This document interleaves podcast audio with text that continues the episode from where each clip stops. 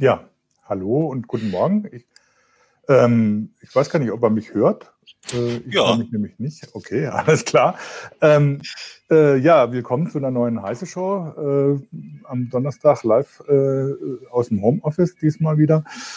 Ähm, wir beschäftigen uns nicht mit dem Urteil zum äh, Privacy Shield, das heute überraschenderweise ergangen ist, beziehungsweise das Urteil ist nicht überraschenderweise ergangen, das Ergebnis ist überraschend, dass es tatsächlich das Privacy Shield gekippt worden ist, damit zumindest in Teilen der Datentransfer zwischen EU und USA erschwert beziehungsweise unmöglich wird. Äh, Einzelne Vertragsbestimmungen sind weiter gültig. Wir beschäftigen uns jetzt heute in der Sendung nicht damit. Da werden wir bestimmt sicher noch genauer hingucken müssen, was das jetzt tatsächlich im Einzelnen bedeutet und wahrscheinlich Anfang der Woche eine Sondersendung dazu nochmal machen.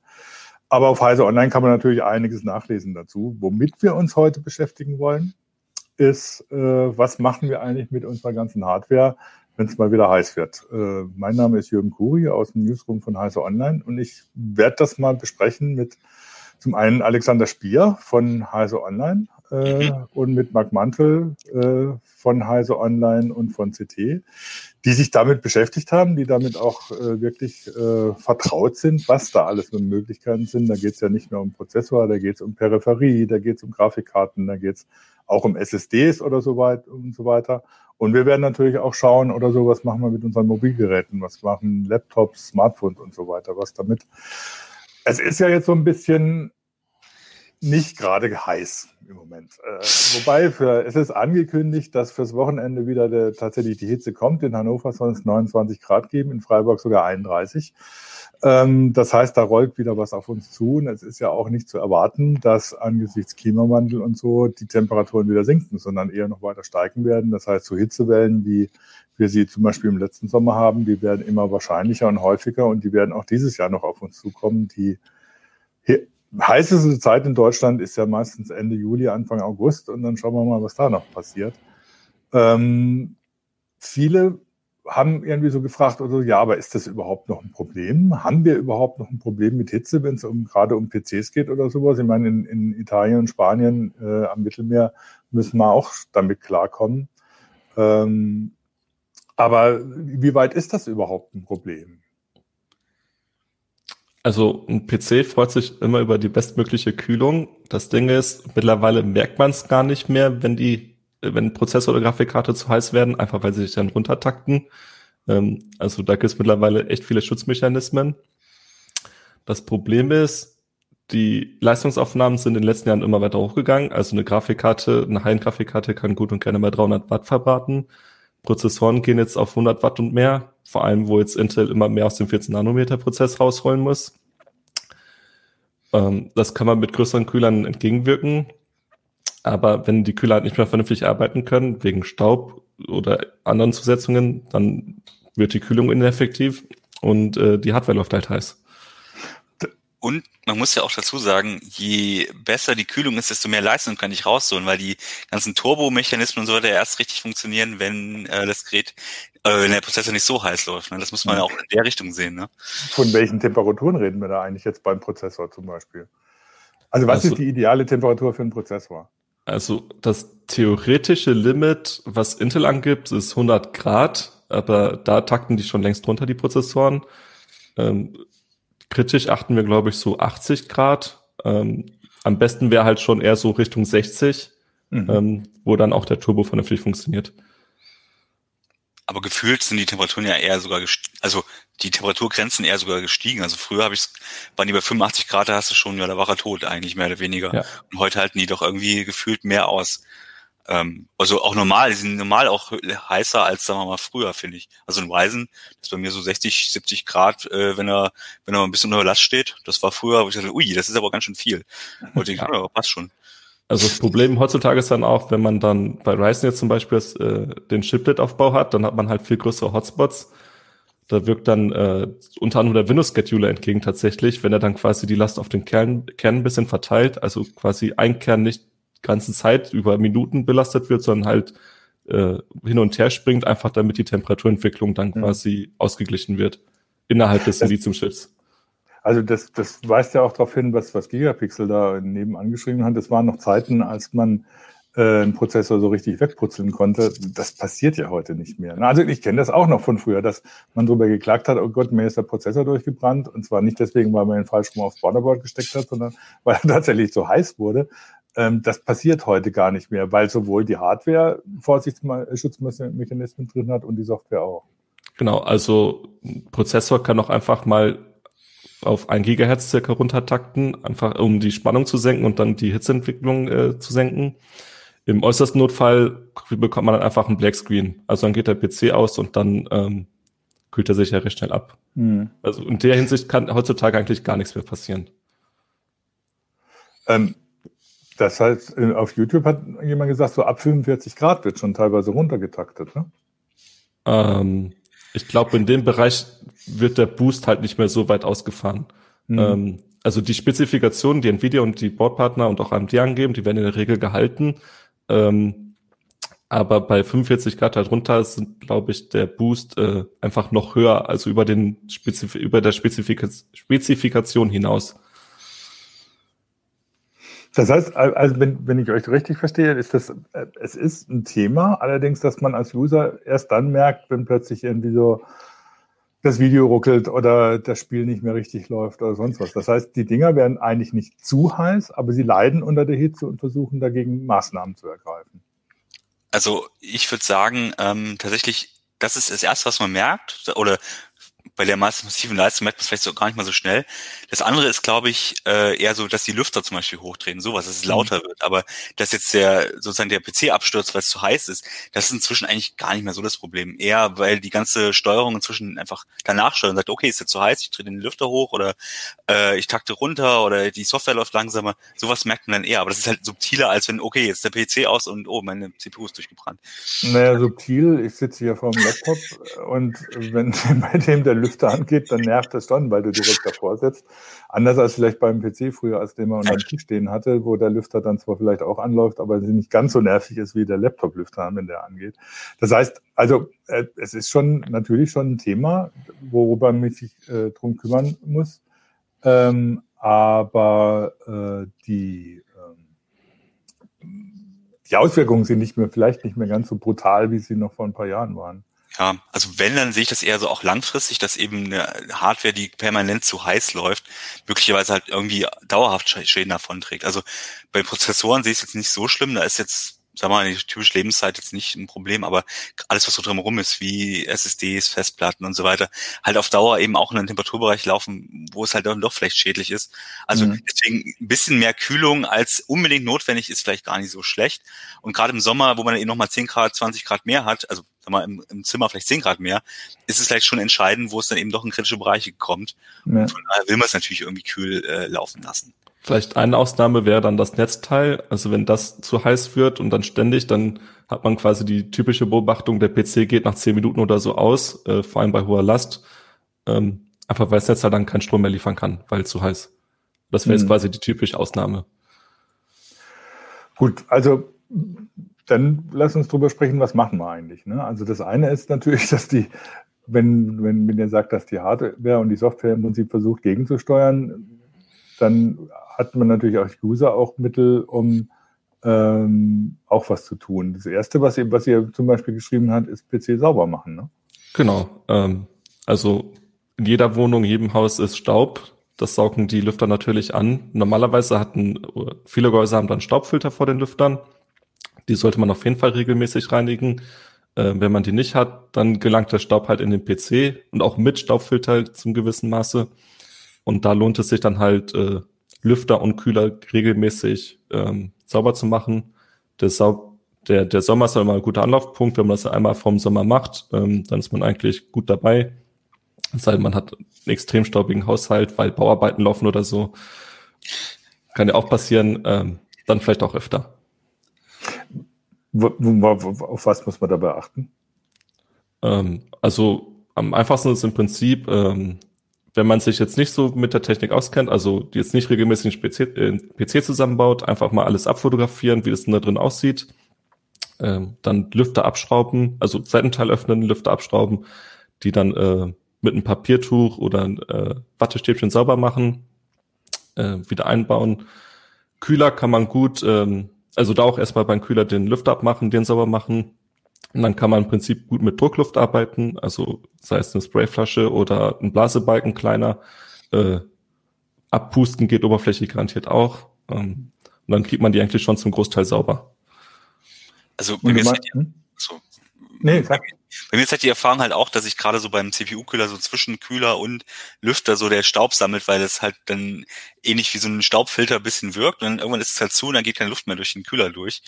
Oder auch äh, an der Front. Ich meine, ich habe dort einen, natürlich einen Staubfilter, aber irgendwann ist der auch zu, zieht er halt anderswo die Luft rein. Also solche Ecken, da kann man auf jeden Fall immer relativ viel Staub dann rausholen gerade mit Haustieren und so oder ähm, Rauchhaushalt oder so, da kommt dann eben doch ein bisschen was zusammen. Ne? Also da kann man auf jeden Fall drauf achten. Das ist mir also mhm. also persönlichen Bereich oft aufgefallen. Bei, bei Rauchern kommt erschwerend hin, hinzu, dass da entsteht halt eine klebrige Masse. Also der Rauch, da kommt im PC rein mit dem Staub zusammen. Das, je nach Intensität kann das halt schon echt eklig werden. Das Bild ähm, kriege ich jetzt heute nicht mehr aus dem Kopf raus. Ja, ihr meint, einmal, einmal im Jahr reicht oder was? Also ich habe ich hab das äh, früher bei meinen PCs gesehen oder so. Also wenn ich einmal im Jahr reingeguckt habe, dann war es schon relativ eklig, äh, was, was sich da angesammelt hat.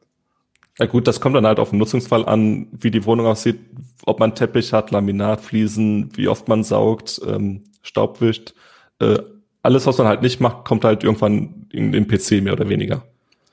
Aber ich habe gemerkt, dass es irgendwie weniger wird, weil auch die Gehäuselüfter gar nicht mehr so schnell laufen, nicht mehr so viel Luft ansaugen. Mhm. Und mit einem Staubfilter ich inzwischen so gut zurechtkomme, dass es selbst nach ein, zwei Jahren immer noch relativ sauber in dem Gehäuse ist. Also das ist schon äh, im Gegensatz zu früher, wo wirklich der Lüfter ständig oder der Kühler ständig durch zugesetzt war, irgendwie äh, sind die Probleme weniger geworden, sage ich mal.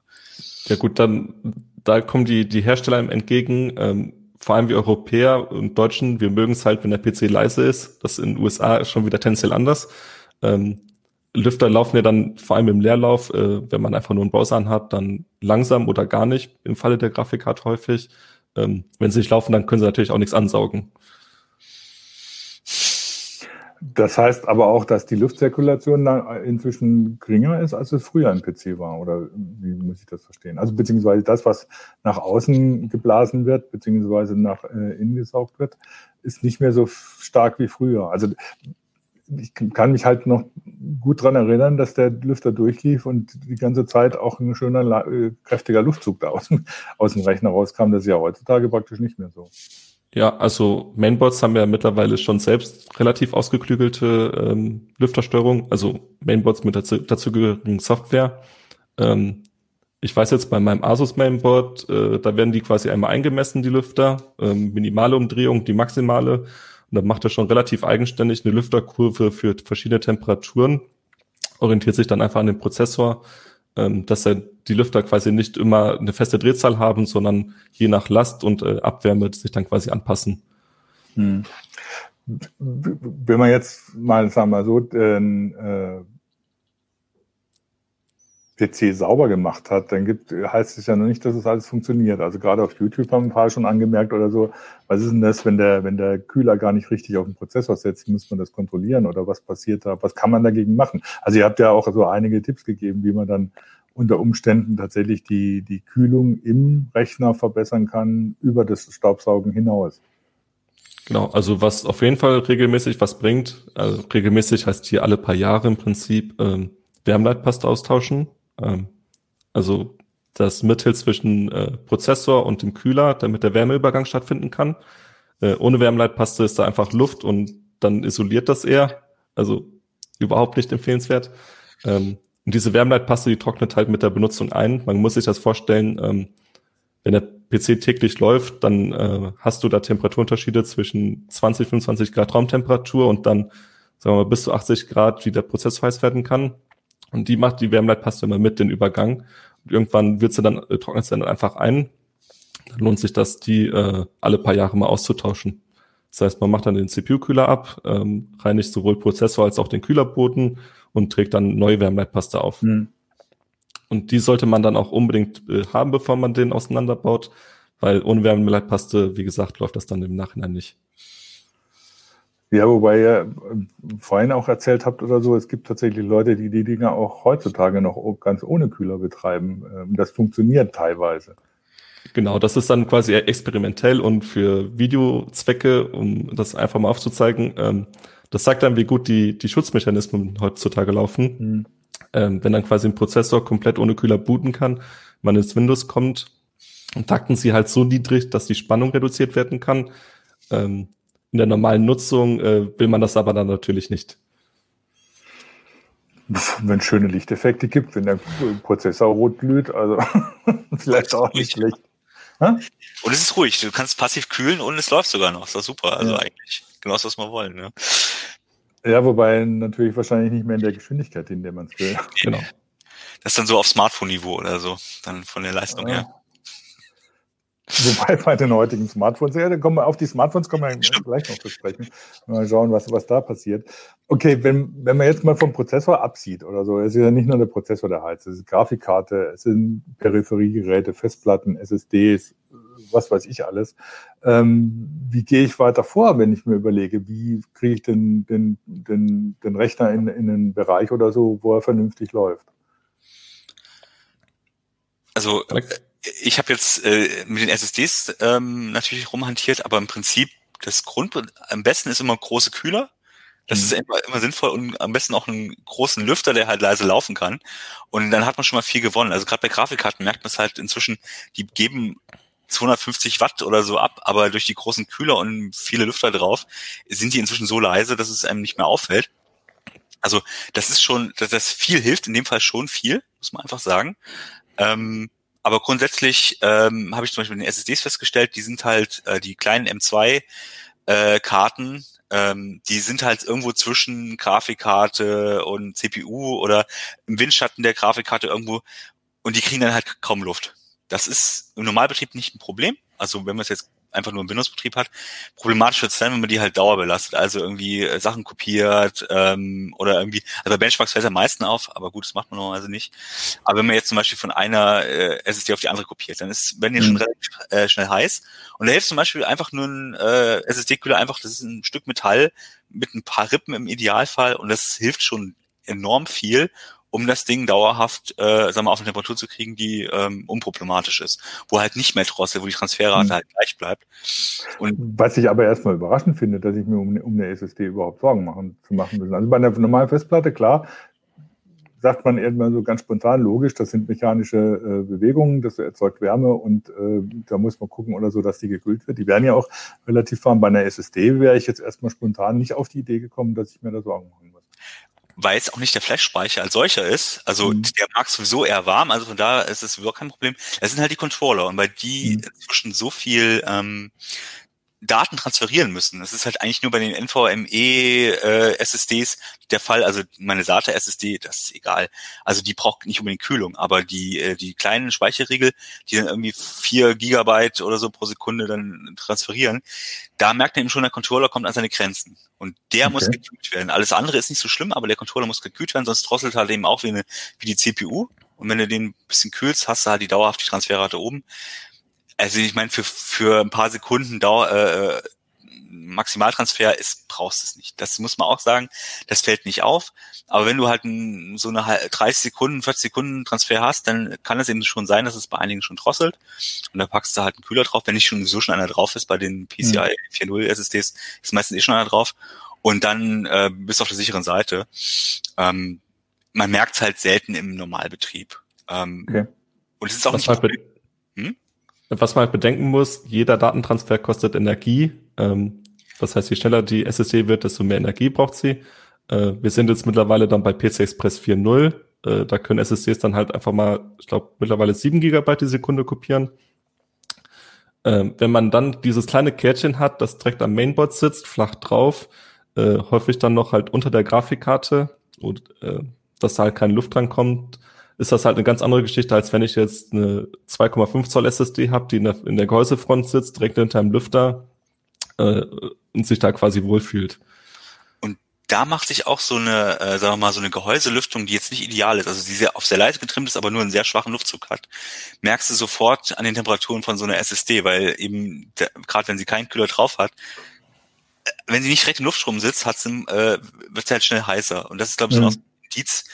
Ähm, klar kannst du die Gehäusekühlung fast, inzwischen fast komplett ab, äh, wegmachen, weil die CPU ja sowieso relativ äh, gut gekühlt wird. Aber du merkst, ein bisschen Luftstrom ist sinnvoll und sollte man darauf achten, dass der eben auch existiert im Gehäuse und man nicht eben, naja, sagen wir mal, die gegenläufig hat oder dass man den irgendwo äh, vielleicht nur hinten einen hat, sondern ist manchmal auch ganz gut, wenn er vorne noch ein bisschen, ein bisschen nachhilft. Mhm. Das merkst du halt äh, äh an so Kleinigkeiten. Ist auch gut für die Festplatten und so. Also da sollte man eben darauf achten bei einem, bei einer, bei einer, äh, bei einem PC-Gehäuse und ich meine, beim Laptop ist es sowieso so, da zieht einfach die Luft immer über die ganzen Bauteile und mhm. nimmt es mit, weil es einfach ja in, sinnvoll ist, ein bisschen Luftstrom, äh, ein bisschen Luft, äh, Kühlluft hin, hinzubiegen dort.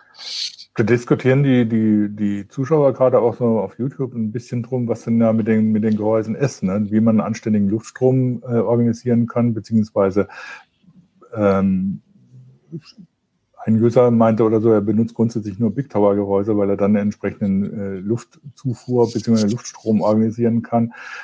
Gibt es auch Diskussionen, wie weit muss man äh, nach, äh, nach außen, also dass tatsächlich Luft von außen drin, drin kommt und nicht nur irgendwie in, innen drin die warme Luft umgewälzt wird. Ähm, Gibt es da irgendwelche Anhaltspunkte, an denen man sich orientieren kann? Also Standardempfehlung heißt, äh, lautet einfach mindestens ein Lüfter vorne und hinten, 120, 140 Millimeter, die können schon gut was scheffeln. Wenn man dann noch jeweils einen zweiten dazu nimmt, ist das dann schon ziemlich optimal. Hm. Und dann braucht man auch keinen speziellen Kühler für die SSD zum Beispiel mehr oder sowas. Normalerweise. Es kommt halt auf den Anwendungsfall an, was man für eine SSD hat. Das Ding ist mittlerweile, vielen Main, viele Mainboards haben schon M2-Kühler dabei. Also der hängt dann quasi an dem Slot mit dran. Den kann man dann, ähm, die, die haben eine Schutzfolie über den Wärmeleit-Pad äh, dran. Also das klebt gleichzeitig. Die Folie zieht man ab, die klebt man auf die SSD und dann kann man sie einstecken. Das haben viele Mainboards mittlerweile dabei. Und ansonsten äh, versuchen dann die, die Hersteller selbst entgegenzuwirken von den SSDs. Ähm, fängt dann an bei äh, Kupferfolien, die quasi über den Chips kleben. Das ist dann quasi minimale Kühlung. Und äh, bei PC Express 4.0 hast, äh, liegen dann auch schon viele äh, Kühler bei, die dann mehr Kühlfläche aufweisen. Mhm. Man muss aber auch sagen, das hängt auch ein bisschen davon an, wo die SSD jetzt steckt, weil wenn die irgendwo im unteren Drittel äh, der, des Mainboards hängt, da kommt auch bei einer guten Gehäusebelüftung kommt halt da wenig Luft an, weil da ist die Grafikkarte noch im Weg und so weiter. Und das meiste ist halt doch auf die nach sozusagen nach oben auch Richtung CPU gerichtet. Und ähm, da ist es dann eben noch schon sinnvoll darauf zu achten, ob das also wo die steckt und ob da wirklich Luft rankommt, ähm, um das sozusagen zu optimieren. Also brauchen tut's man in der Regel nicht, aber um es zu optimieren, sollte man auf jeden Fall gucken, wo hängt jetzt eigentlich die SSD und reicht die Gehäuselüftung dafür. Ne? Hm. Ich meine, klar, Marc hat es ja schon angesprochen, das hängt natürlich auch vom Anwendungsfall ab, was du da alles machen willst. Wenn ich jetzt so meinen normalen Büro-PC angucke oder so, dann muss ich meistens keine große Mühe aufwenden, aber wenn es darum geht oder so, dass ich äh, High-End-Spiele mache. Ich glaube, selbst wenn du, wenn du irgendwie deinen PC ständig als zu für Folding at Home oder sowas laufen lässt, musst du darauf achten oder so, was, was da passiert. Das frisst ja, ja. Energie und macht, produziert Wärme. Also gerade Folding ist ja wirklich ein Thema, was wir auch jetzt hier im, im Büro sozusagen teilweise haben, wo es halt wirklich auch merkst, das ganze Büro wird halt warm, es ist halt fünf Grad wärmer als der Rest des Hauses ungefähr. Und da, ähm, gerade wenn es so eine Dauerlast ist, dann sollte man eben wirklich schauen, dass die Temperaturen eben nicht immer am Limit laufen, sondern eben so zumindest irgendwie die Kühlung darauf sich eingestellt hat. Ne? Ähm, aber da braucht man zum Beispiel keine SSD ähm, bei Folding. Das ist natürlich mhm. dann eigentlich die CPU bzw. die GPU dann das Entscheidende. Aber man sollte eben immer drauf schauen, welche, welches Bauteil sozusagen gerade das Entscheidende ist und eben da dann auch die Kühlung optimieren. Wie gesagt, bei GPU kannst du nicht viel machen. Da hast du halt die vorgefertigten Kühler, den zu tauschen lohnt sich in der Regel nicht. Außer man will halt auf Wasserkühlung setzen oder so. Aber ähm, das wäre das nächste Thema gewesen. Ja. Haben, haben Leute auch schon angesprochen. Was ist denn, warum dann nicht gleich eine Wasserkühlung? Also gerade bei, bei so High-End-PCs oder so, pff, baue ich eine Wasserkühlung ein und dann bin ich alle Sorgen los. Außer sie läuft aus. Also bei Wasserkühlung muss man immer unterscheiden zwischen All-in-One, ähm, also quasi einen geschlossenen Kreislauf und äh, ich sag mal Custom-Wasserkühlung, die man sich selbst zusammenstellt und zusammenbaut. Ähm, bei All-in-One ist halt das Problem, die Pumpe sitzt meistens direkt auf dem CPU-Kühler, also da, wo der Prozessor sitzt. Und die ist halt, äh, die kann man einfach nicht gut entkoppeln, wenn sie da im Gehäuse mit sitzt. Und eine Pumpe ist ein bewegliches Teil, die hat ein paar tausend Umdrehungen die Minute. Äh, das erzeugt natürlich Vibration. Je nachdem, wie sie dann abgefangen werden, kann es einfach dann Störgeräusche geben, äh, je nachdem, wie empfindlich man da ist. Ähm, bei einer Custom-Wasserkühlung ist dann wiederum das Problem, mal eben anschaffen ist nicht so, weil das wird dann sehr schnell sehr teuer. Ähm, wenn man dann Einstieg kommt, ähm, reicht man vielleicht ein paar hundert Euro. Also ich glaube, für 400 Euro kriegt man schon einen guten Kreislauf zusammen. Ähm, wenn man aber einmal in diese, in diese Richtung geht und dann doch merkt, man möchte ein bisschen mehr, dann kann es halt schon vierstellig werden. Ähm, und dann kommt da das Problem hinzu, wenn man die Grafikkarte einbinden möchte, muss man den Kühler abbauen komplett, den neuen Kühler draufsetzen. Das traut sich vielleicht auch nicht jeder. Ähm, Grafikkarten werden teilweise auch ein bisschen ähm, sensibler, was es angeht. Zum Beispiel AMDs Vega-Grafikkarten, ähm, wo dann der, der HBM-Speicher mit äh, um die GPU sitzt. Gab es dann Fälle, wo das quasi das Package, also der Träger von der Grafik, äh, von dem Grafikchip kaputt gegangen ist. Ähm, einfach weil die das nicht vertragen haben, den, den, den mechanischen Druck. Also da muss man sich halt immer überlegen und ein gewisses Risiko gibt's halt. Ja, ich meinte, das ja Fex meinte das auch, ja, Kasten, Kastenwasserkühlung ist schick, aber praktisch ist anders. Ähm, ja. Ist schwierig, schwierig damit klarzukommen. Genau, und dann hat man halt die gewissen Einschränkungen, wenn man eine Wasserkühlung hat, eine Kastenwasserkühlung, alle Komponenten einbindet, dann kann man halt auch nicht mal eine Grafikkarte tauschen. Mhm. Ähm, wenn da irgendwas mhm. sein sollte, muss dann halt erst der Kühler runter oder der Kreislauf muss äh, geleert werden, dass man den äh, die komplette Grafikkarte rausnimmt. Äh, also ein gewisser Teil Flexibilität geht dann halt verloren. Und dann ist der Blass im Gehäuse wieder, weil du dann hast du die Radiatoren noch irgendwo hängen, wenn sie nicht gerade draußen sind. Ähm, also das ist halt wirklich, das ist, ich finde auch oft dann nicht leiser, also gerade diese All-in-One-Kühlungen sind ja nicht wirklich leiser, die schaffen halt nur mehr Wärme weg. Ähm, also da hast, es ist viele Sachen, die jetzt mal für mich als Autonormalverbraucher nicht als Enthusiasten mich einfach stören würden, weil es einfach unpraktisch ist. Auch wenn es natürlich, wie gesagt, für die Kühlung manchmal besser sein kann. Aber man muss eben auch bedenken, ja, habe ich Wasserkühlung natürlich auf dem CPU äh, Kühler äh, auf, dem, auf der CPU drauf. Aber dann ist der Luftstrom natürlich wieder ein anderer. Das heißt, ich muss natürlich schauen, ähm, ich muss ja trotzdem für Gehäusekühlung sorgen zum Beispiel. Also das ist dann, da gibt es viele Sachen zu bedenken und ähm, ich glaube, wir hatten ja auch die Frage, spart man da vielleicht, weil so eine Wasserkühlung länger hält möglicherweise. Ja, auch das ist halt schwierig. Ähm, wenn wir jetzt beim Thema Custom-Wasserkühlung und Grafikkarte bleiben, ähm, wenn man das wirklich ausnutzen möchte, dann kauft man halt einen Block, der auf die Grafikkarte zugeschnitten ist und auch die kompletten Komponenten abdeckt. Also nicht nur den Grafikchip, sondern auch den Arbeits-, äh, den, den Grafikspeicher und die Spannungswandler. Da braucht man halt für jede Grafikkarte quasi einen neuen Kühler. Und so ein Kühler, der kostet dann 100 Euro aufwärts. Und den kauft man dann mit jeder Grafikkarte mit. Kauft man alle drei Jahre eine Grafikkarte, hat man da halt alle drei Jahre 100 Euro aufwärts Zusatzkosten. Mhm. Ähm, beim CPU-Kühler ist einfacher, weil da normalerweise die äh, Lochabstände bleiben. Also bei Intel passen jetzt immer noch zehn Jahre alte Kühler. Ähm, bei AMD, AMD hat jetzt bei AM4 neu eingeführt, äh, also neue Lochabstände. Da gab es aber quasi äh, kostenlose Upgrade-Kits. Also CPU ist nicht so das Problem. Wenn wir jetzt bei Kompaktkühlern bleiben, äh, ich glaube, die sind meistens für den Betrieb so zwei bis vier Jahre ausgelegt. Da ist das Problem, ähm, meistens bestehen die äh, CPU-Kühler an sich aus Kupfer, die, die Radiatoren aus Aluminium. Äh, verträgt sich im Normalfall nicht, äh, würde ein galvanisches Element bestehen, äh, entstehen, dass das äh, Metall angreift. Dafür gibt's dann wiederum die Wasserzusätze, dass das nicht passiert und die halten halt nicht ewig. Ja, ich sehe schon, Sir Fex hat recht, Wasserkühlung ist ein schönes Hobby. aber teuer und kompliziert. Okay. Aber gehen wir mal von der Wasserkühlung wieder weg oder so. Ein, einen interessanten Aspekt, den, ich, den ein User auf YouTube angeführt hat, ist die Kühlung der, der Grafikkarten, die ja meistens ihre, also zumindest wenn es High-End-Grafikkarten sind, ihre eigenen Lüfter mitbringen. Was aber nicht viel bringt, wenn die Lüftung im PC nicht funktioniert, weil die ja im Prinzip nur die Kühlung, äh, die, die Abwärme in den PC reinblasen. Genau, also da kommt es darauf an, was für eine Grafikkarte man hat. Ähm, Stärke-Grafikkarten haben eigentlich immer Axiallüfter. Ähm, das heißt, sie saugen die Luft vorne an, blasen sie nach hinten durch und dann verteilt die Grafikkarte die Abwärme quasi im Gehäuse. Und dadurch, da, deswegen braucht man dann die Gehäuselüfter, damit die Abwärme dann wieder nach außen gelangt. Ähm, alternativ gibt's Radiallüfter, die pressen quasi die Luft einmal durch die Grafikkarte nach hinten über die Slotblende raus. Ähm, da ist das Problem, Kühlfläche ist begrenzt und wenn man auf einen Limi äh, Lüfter limitiert ist, hat man halt Grenzen bei der Abwärme, die man abführen kann, leise. Und bei 200, Grad, äh, 200 Watt aufwärts möchte man das so dann tendenziell schon nicht mehr. Hm. Gibt es da irgendwelche Empfehlungen, was man, was man machen kann, was man, auf was man am besten achten soll? Wie gesagt, äh, Gehäuselüftung. Also mhm. wenn man da mindestens einen Lüfter äh, reinschaufeln lässt, einen raus, das hilft dann schon. Ähm, den Lüftersteuerung kann man, wenn man möchte, die äh, Gehäuselüfter anhand der äh, Grafikchip-Temperatur laufen lassen. Also normalerweise nimmt man den Prozessor, das geht aber mit Grafikkarte. Wenn man sagt, man hat jetzt äh, häufiger Grafiklast, wenn man zum Beispiel spielt, dann kann man die Gehäuselüfter auch daran koppeln.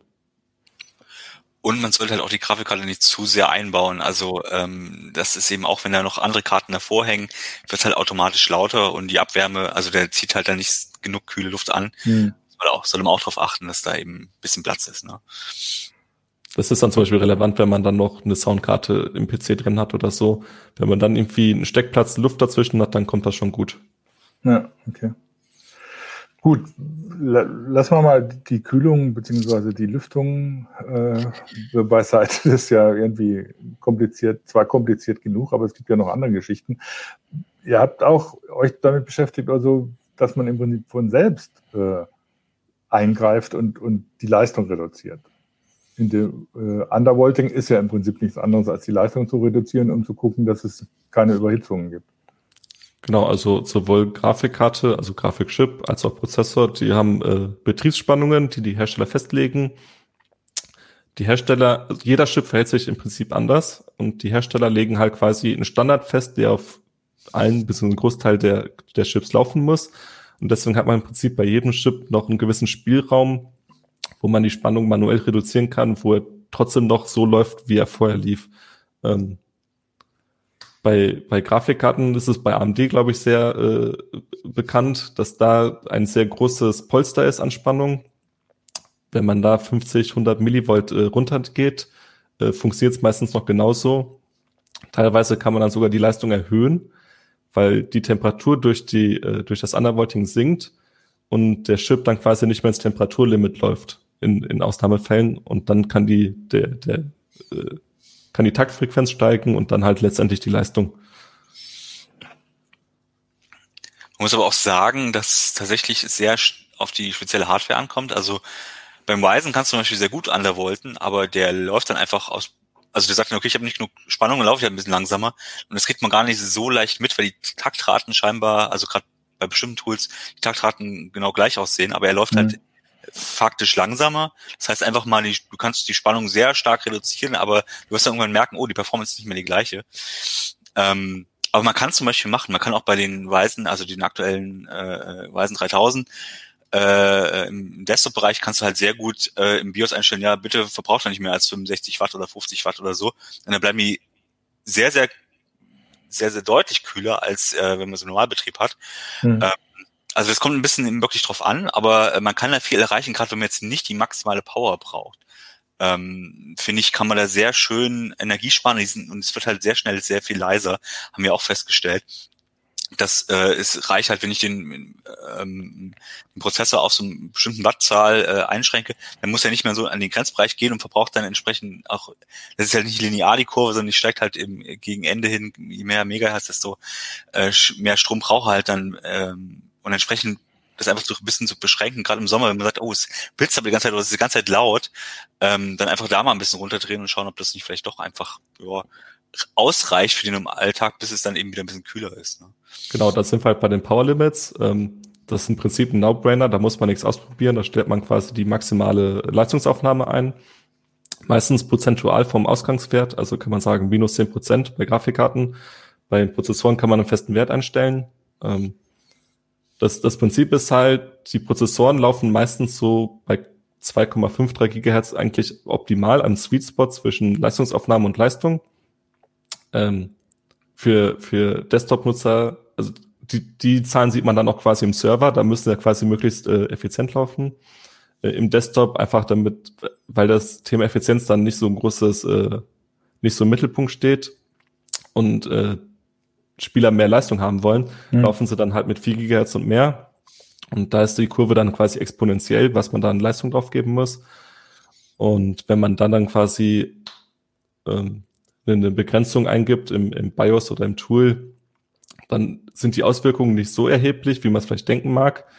Ähm, also wenn man zum Beispiel einen Ryzen-Prozessor dann auf 65 statt 105 Watt limitiert, ähm, was dann in der Realität noch ein bisschen mehr Leistungsaufnahme äh, jeweils ist, dann sinkt die Leistung nicht so stark wie äh, die Leistungsaufnahme. Also wenn wir dann im Bereich sind, 10% weniger FPS, ich glaube, das wäre schon ein Ausnahmefall, aber dann äh, wie 40% äh, Strom spart, dann ist das, glaube ich, schon ein ganz guter Deal. Hm. Ja, wobei ähm, Lunari gesagt hat, für Gamer käme sowas nicht in Frage, weil da muss man, möchte man natürlich immer ständig äh, Höchstleistung haben, wobei das muss auch nicht unbedingt so sein, oder? Also ich bin mittlerweile schon eher also das ist halt die persönliche Einstellung. Ähm, wenn ich Probleme sehe, dann bin ich halt ein großer Freund davon, äh, die, die, den einfachsten Weg zu gehen und dann äh, das, das zu lösen. Wenn ich dann, wenn wir sagen, die, die Leistung sinkt um fünf bis zehn Prozent und das in FPS umrechnen, wenn wir sag ich mal so gemütet, wenn wir bei 100 FPS sind, 10 Prozent runter, 90 FPS, ob man das dann in der Realität merkt, ist dann mhm es ist halt, wenn irgendwie Frame Drops auftreten, dann willst du es natürlich nicht, aber wenn das Spiel das jetzt nicht komplett am Limit läuft, ist es meistens sehr problemlos machbar, ohne dass es dir überhaupt auffällt. Wenn es nicht, also ich meine, klar, du hast es eingestellt, du weißt es, aber es wird in vielen Spielen einfach nicht auffallen. Ja. Wobei ähm, dann äh, Jens Brettschneider auch definitiv sagt, also wenn es jetzt nicht um Gaming geht oder so, Büro oder so, Undervolting ist total prima, spart Strom, hält das Büro kühler. Ähm, das scheint ja doch tatsächlich für einige Leute äh, reale, so reale Auswirkungen zu haben, dass sie das wirklich empfehlen würden. Ja, also um das tolle Beispiel vorhin mit Vega anzuführen, ähm, die lief standardmäßig, also ich persönlich hatte eine Radeon EX Vega 64, ähm, die lief standardmäßig mit, ich glaube, 1,2 Volt. Äh, letztendlich runtergehen konnte ich auf knapp 1 Volt ohne dass halt die Taktraten sinken. Und das ist dann mhm. schon ein erheblicher Unterschied. Ich glaube, gemessen waren es dann um die 50 Watt. Und 50 Watt weniger ist halt schon eine Menge. Und das macht sich natürlich dann in der äh, Wärmeentwicklung bemerkbar. Und der PC heizt einfach merkbar weniger. Mhm. Und die Leistung sinkt dadurch auch nicht zwingend. Das ist dann quasi das Verhältnis, wie weit gehe ich mit der Spannung runter, wie viel macht der Chip mit und äh, welche Taktraten visiere ich an. Alex? Ja, ich wollte nur die guten alten Zeiten damals mit dem äh, äh Core 2, äh, Core 2 Duo, Core 2 Quad und so, die man dann extrem runter äh, wollten konnte und trotzdem noch übertaktet hat und so. Ist jetzt zwar nicht mehr ganz so äh, dramatisch, aber ähm, ist halt immer noch wieder ein Spaß, so diese genau das diese Grenze auszuloten, bis wo es stabil läuft und wo man halt noch Energie spart. Ne? Ähm, ihr habt ja jetzt aber vor allem von AMD äh, gesprochen und von Grafikkarten. Gilt das für Intel genauso? Im Prinzip ja. Äh, ist, glaube ich, bei, bei Intel äh, mit den Power Limits auch relativ easy zu machen, wenn sich der Bordhersteller auch an alles hält und so. Ne? Also es ist nicht immer so ganz easy, aber ähm, du kannst es da, also zumindest bei der CPU kannst du das gut machen. Aber wenn ich nicht alles täusche, ist das auch das Problem, dass natürlich jeder Bereich, jede extra äh, Funktionseinheit wieder ihre eigenen Taktrate und so weiter hat. Also wenn man da an den Voltzahlen, also wirklich an den Spannungswerten selber rumfummelt, wird es halt schnell kompliziert, muss man mhm. sagen. Ähm, das ist, finde ich, beim Weisen einfacher äh, insgesamt, aber ähm, du kannst da genauso an der Volten, kommt halt darauf an, wo die Leistung halt sozusagen ansetzt. Ne? Mhm. Also die AX 512, AVX 512 äh, Sachen, da kannst du natürlich sehr viel Strom sparen, aber natürlich werden die auch entsprechend deutlich langsamer. Ne? Bei, bei Intel war das Thema Power Limits jetzt besonders präsent äh, mit Comet Lake, also der Core 10.000 Serie. Intel selbst sieht halt mittlerweile äh, kurze äh, Erhöhungen der Leistungsaufnahme auf, ich glaube, teilweise das Dreifache und mehr vor. Äh, also wenn man quasi einen 65 Watt Prozessor hat, dann darf der dann auch mal äh, eine halbe Minute lang 200 Watt und mehr aufnehmen. Das Problem ist, die Bordhersteller nehmen die Vorgaben mittlerweile sehr locker und teilweise werden die äh, vorübergehenden Power Limits dann quasi dauerhaft angesetzt und da lohnt sich dann das, der, äh, ein Blick ins BIOS, was eigentlich eingestellt ist ähm, wenn man da dauerhaft 200 Watt drauf gibt, dann wird es natürlich warm. Wenn man da quasi die ja. von Intel vorgegebenen Werte wieder äh, vornimmt, dann äh, bleibt das auch dann bei Dauerlast deutlich kühler. Hm. Okay, wir haben jetzt im Prinzip die ganze Zeit über PCs geredet. Wenn ihr da nicht noch irgendwelche nochmal besonderen Bereiche habt, was, was ist, lass uns mal überlegen, was passiert jetzt eigentlich, wenn ich mit dem Laptop unterwegs bin. Klar, ich stelle den nicht in die Sonne, was manchmal nicht so einfach ist, aber vielleicht irgendwie so der erste Hinweis ist. Aber am Laptop kann ich ja nicht viel machen eigentlich. Der also selber machen ist natürlich, also im Grunde sind die äh, Notebook-Prozessoren laufen ja schon im effizienten Bereich mhm. möglichst. Also das ist eben, die sind halt schon die Sachen, die ich manuell im Desktop-Bereich mache, sind dann oft bei den Notebook-Prozessoren schon so umgesetzt. Und auch bei der Kühlung kann ich halt selber erstmal nicht viel machen. Was ich halt machen kann, ist zum Beispiel den einfach ein bisschen erhöht zu haben, dass die Abwärme unten besser rausgeht, okay. sich da nicht so aufheizt. Generell ist auch sowas wie Lüfter äh, Einlässe möglichst nicht verdecken. Also wenn man das mal im Bett oder so, wenn man irgendeine Serie guckt oder so, damit er leiser bleibt, muss ja darauf achten, dass die Decke nicht auf der Decke liegt, sondern so ein bisschen ne, Abstand ist zum Beispiel. Was dann schon viel bringt, ist einfach ein dünnes Brett drunter legen. Mhm. Genau. quasi eine ebene Fläche hat, dann kann die Luft ansaugen, die kann unten entweichen. Das hört man jetzt zum Beispiel schnell, wenn man einen Laptop auf dem Schoß hat. Äh, wenn, wenn der eine halbe Stunde oder so auf dem Schoß liegt, Irgendwann wird er wärmer, dann werden die Lüfter lauter. Das liegt einfach daran, dass die Luft, Abluft nicht raus kann aus dem Gehäuse. Beziehungsweise auch keine kalte Luft reinzieht, je nachdem, wie das die, ja. Kühlung gebaut ist. Ne? Ähm, und da kann man auf jeden Fall, es hängt natürlich jeder vom Gerät zu Gerät ab. Äh, manche drosseln auch einfach und werden gar nicht laut. Aber äh, man kann auf jeden Fall äh, da einiges tun für die Kühlung. Ähm, und generell ist natürlich, ne, wenn ich das gleichzeitig am äh, Netzteil betreibe, wenn er gleichzeitig der Akku lädt, wird er natürlich wärmer. Hm. Also ja. muss man auch überlegen, brauche ich das gerade, muss ich ihn gerade laden, muss am Netz sein. Na, sowas kann man dann echt überlegen. Ansonsten auch da, hm? auch ja. da reinigen bringt viel. Ähm, das kommt dann, da kommt es aufs Gerät an. Ähm, vor allem Ultrabooks schmale, die kann man heutzutage nicht mehr aufschrauben. Aber wenn man es aufschrauben kann, ähm, wenn man da die Lüfter reinigt und die Kühlkörper, das kann schon viel bringen. Ähm, ansonsten kann man, wenn man es nicht öffnen kann, kann man versuchen von außen ein bisschen mit äh, Druckluft oder Blasebalg äh, die, die Lüfter zu reinigen. Ist dann natürlich aber schwieriger. Ach ja, ich kann mich noch erinnern an früher, als es teilweise in den Tageszeitungen die Artikel gab äh, im Sommer oder überhaupt äh, über Laptops, man sollte als Mann sie nicht auf den Schoß stellen, weil man könnte sonst seine besten Teile gefährden. Ähm, Soweit sind wir zum Glück nicht mehr. Es ist allerdings, man muss, es gibt einige, die werden halt wirklich 50 Grad oder so und oder 45 Grad so heiß. Das ist, wenn man die dauerhaft auf dem Schoß hat, das ist zumindest, äh, das ist so, so ich, ich weiß nicht, also es gibt so eine bestimmte Bezeichnung dafür, aber jedenfalls, dass die sozusagen eine gewisse Verbrennung der Haut stattfindet. Also man sollte es nicht zu lange, wenn das Ding wirklich heiß wird, das ist unangenehm, mhm. besser runternehmen, ist nicht so gesund, wenn es auch nicht für vielleicht die äh, besten Teile ist, aber zumindest für die Oberschenkel könnte es durchaus ein Problem sein. Ne? Okay, das und dann auch irgendwann einfach schnell unangenehm. Ja. Genau. Aber ihr sagt selbst, also viel kann man nicht machen, außer sauber machen und gucken, dass die Lüftung außenrum ums Gehäuse funktioniert. Also wenn man Glück hat und es ist tatsächlich das BIOS nicht zu arg beschränkt, kann man natürlich auch versuchen, mhm. da ein bisschen runterzutakten, andere wollten solche Sachen machen. Meistens ist es aber mit mehr Aufwand verbunden. Entweder muss das BIOS irgendwie modifiziert werden oder man muss tatsächlich an die Platine ran, solche Geschichten. Ähm, da kann man zum Beispiel auch versuchen, wenn man die Platine so ran muss, da auch die Wärmeleitpaste zum Beispiel nochmal zu erneuern oder solche Sachen. Aber das ist natürlich wirklich Bastelarbeit und geht die Garantie flöten, ist also insofern oft nicht eine Option für die Normalanwender. Okay. Wenn man nicht ein 3500, 2000 Euro Notebook auseinanderbauen will, mh, hm, äh, ohne Garantie, das ist, will man halt nicht. Ne?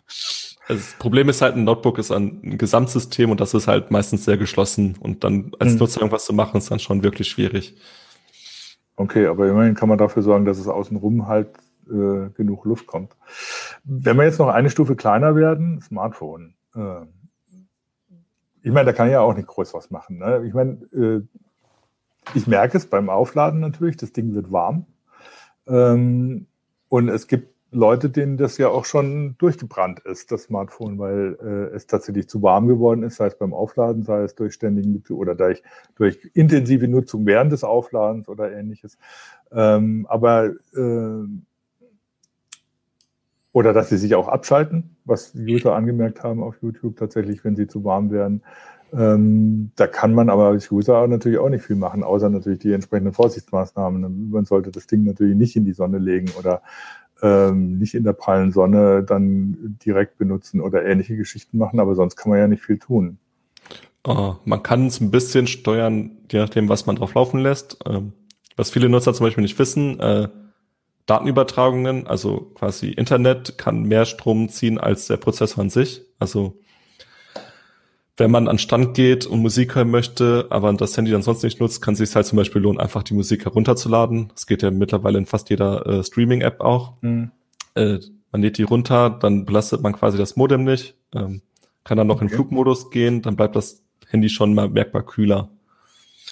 Man muss auch sagen, es hängt natürlich auch stark von der Menge ab, die man transferiert. Also gerade so, wenn wir jetzt noch ja, schon Video streamen, schöne Sonne am Strand machen wir und schon ein YouTube-Video reinziehen, ne, das ist halt, dann wird's halt oft schon kritisch, äh, weil auch das Modem natürlich sehr nah an der CPU ist. Ähm, oder sogar integriert. Oder in die, genau, in der Regel ist es sogar integriert. Also jetzt bei den 5G ist es noch ein bisschen anders, aber in der Regel ist es integriert. Und ähm, wenn man dann noch, also das krasseste Beispiel ist tatsächlich Kamera, irgendwas Livestream ins Netz oder so weil da ist dann alles äh, äh, aktiv und heizt vor sich hin.